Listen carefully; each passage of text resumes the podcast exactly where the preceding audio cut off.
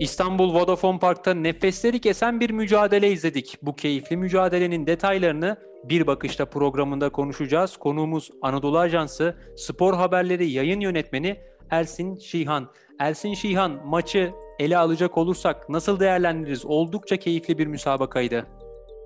Kesinlikle e, çok keyifli bir mücadele olduğunu söyleyebiliriz. Çünkü son yıllarda topun oyunda kalma süreleri baz alındığında e, neredeyse topla oynama süresinin en yüksek olduğu karşılaşmalardan birisini izledik.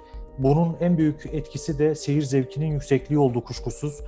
E, şöyle özetleyebilirim, şöyle bir anekdot paylaşabilirim. Karşılaşmanın ilk 26 dakikalık bölümünde herhangi bir foul, foul düdüğü çal, çalınmadı.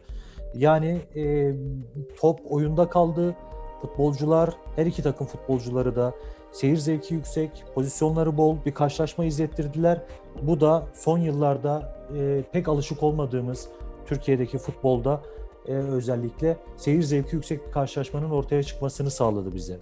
Karşılaşmanın hakemi Halil Umut Meler de maç sonunda oldukça olumlu şekilde izlenimler bıraktı. Hakemin de bu olumlu futbolda etkisi vardı diyebilir miyiz? Uzun yıllardır Türkiye'de özellikle son birkaç yıldır ne yazık ki Türk futbolunda maçlarda hakemler maçların önüne geçiyorlardı. Yani maç sonralarında genellikle hakemlerin verdiği ya da vermediği kararlar sıkça tartışılıyordu. Ancak dünkü maçta şunu gördük. Hakem çok konuşulmadı hatta hiç konuşulmadı neredeyse. Çünkü hakemin o, e, maça doğrudan bir etkisi olmadı. Halil Umut Meler çok çok iyi bir karşılaşma yönetti. Bundaki en büyük etkisi de oyunu çok fazla kesmemesi oldu. Oyunun akışına bıraktı. Futbolcular da oynama isteklerini sahaya yansıttılar. Hakem de buna ayak uydurunca seyir zevki yüksek, izleyenlerin büyük keyif aldığı, hakemin olaya, oyuna dahil olmadığı, bol pozisyonlu ve e, sonuçtan herkesin memnun olduğu bir e, karşılaşma oldu. İstatistiklere ve otoritelere de bakacak olursak Uğurcan Çakır da dün akşam maçın yıldızıydı. Sizce nasıl bir performans sergiledi Uğurcan? Ee, Uğurcan e, maça doğrudan etki yaptı. E, futbolda şöyle bir kural vardır. Tutanın ve atanın iyi olursa galibiyet sana çok yakındır. Bu ne demektir? Kalecin ve savunma hattın iyi olursa, gol atacak olan forvet hattın, hücum oyuncuların iyi olursa galibiyet oranı bu takım için fazladır. Trabzonspor'un hücumu, hücum oyuncuları çok iyi. Ekuban, Vakayeme ve forvet hattı. Bunun yanında Uğurcan ve savunma hattı da bunlara ayak uydurunca galibiyet Trabzonspor'dan yana oldu. Bununla birlikte Uğurcan Çakır 7 net kurtarış yaparak maçın adeta önüne geçti diyebiliriz. Trabzonspor'un galibiyetinin en önemli etkenlerinden birisi oldu. Hatta maçın ilk yarısında 3, ikinci yarısında da 4 kurtarış yaparak e, karşılaşmada Trabzonspor 1-0 geriye düşmesine rağmen Beşiktaş'ın e, beraberliği sağlayıp hatta tekrar öne geçmesini engelledi. Daha sonra da takımının 3 puan almasına doğrudan katkı yaptı. İlginç bir istatistik daha da var aslında. Uğurcan Çakır genellikle Beşiktaş'a karşı yaptığı kurtarışlarla oldukça konuşuluyor. Son 6 maçta tam 28 kurtarış yapmış. Tabi bunun dışında dünkü önemli maçta konuşulan bir konu daha var. Bu da Trabzonsporlu futbolcuların maç sonunda paylaştıkları pozlardı. Kulübün resmi sitelerinden ve e, sosyal medya platformlarından da paylaşıldı bu fotoğraf. Futbolcuların tamamı kasketlerini takmışlardı ve bir galibiyet pozu verdiler. Peki nedir bu kasket? E, bu galibiyet pozu verildikten sonra sosyal medyada e, şöyle bir paylaşım yapıldı. Kasketliler geri döndü diye. Tabii bu kasketliler geri döndü ifadesinin e, tarihi e, bir arka planı var.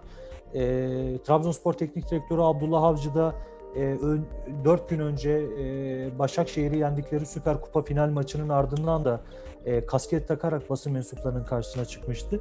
Orada e, sorulduğunda neden kasket taktınız diye şunu söylemişti. Trabzonspor'un efsanesi Ahmet Suat Özyazıcı e, şampiyonluklarda e, kasket e, kasketiyle e, görünmüştü. Kasket takarak e, hatırlanıyordu. Ben de bu hatırayı yaşatmak istedim demişti ama e, bu sadece bir e, sembolik e, anlam olmasından çok daha fazlasını ifade ediyor Trabzonspor için. Nedeni de şu, e, Trabzonspor'un 1975-76 sezonunda ilk şampiyonluğunu kazanıp daha sonra uzun yıllar e, Türkiye Süper Ligi'ne, Türkiye 1. Futbol Ligi'ne ambar- ambargo koyduğu dönemler aslında bir e, Anadolu ihtilalinin de başlangıcıydı. E, ilk defa İstanbul dışından bir futbol takımı e, şampiyonluk sevinci yaşıyordu ve şampiyonluk İstanbul'un dışına çıkmıştı. E, bu futbol devrimi olarak nitelendirilmişti o dönemler. Uzun yıllarda e, Trabzonspor e, futbol devrimi adı altında bu dile getiriliyordu. O dönemin mimar mimarı olan, o dönemin en önemli figürlerinden birisi olan Ahmet Suat Özyazıcı da Trabzonspor'a ilk şampiyonluğunu kazandıran teknik direktör olarak hep o kasketiyle hatırlanırdı. E, eşofmanının üstüne taktığı kasketle röportajlarını verirdi. E, basın toplantılarına, maçlara o kasketiyle çıkardı. Ve e, Ahmet Suat Özyazıcı denildiğinde, o dönemki Trabzon efsanesi akıllara geldiğinde Ahmet Suat Özyazıcı'nın o kasketli fotoğrafı hep e, anılarda e, kalmıştır.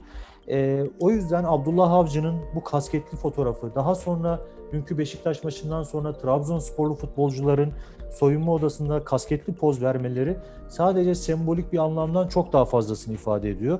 Kasketliler geri döndü başlığı da Trabzonspor'un tarihine, geçmişte yaşadığı bu başarılara bir atıf.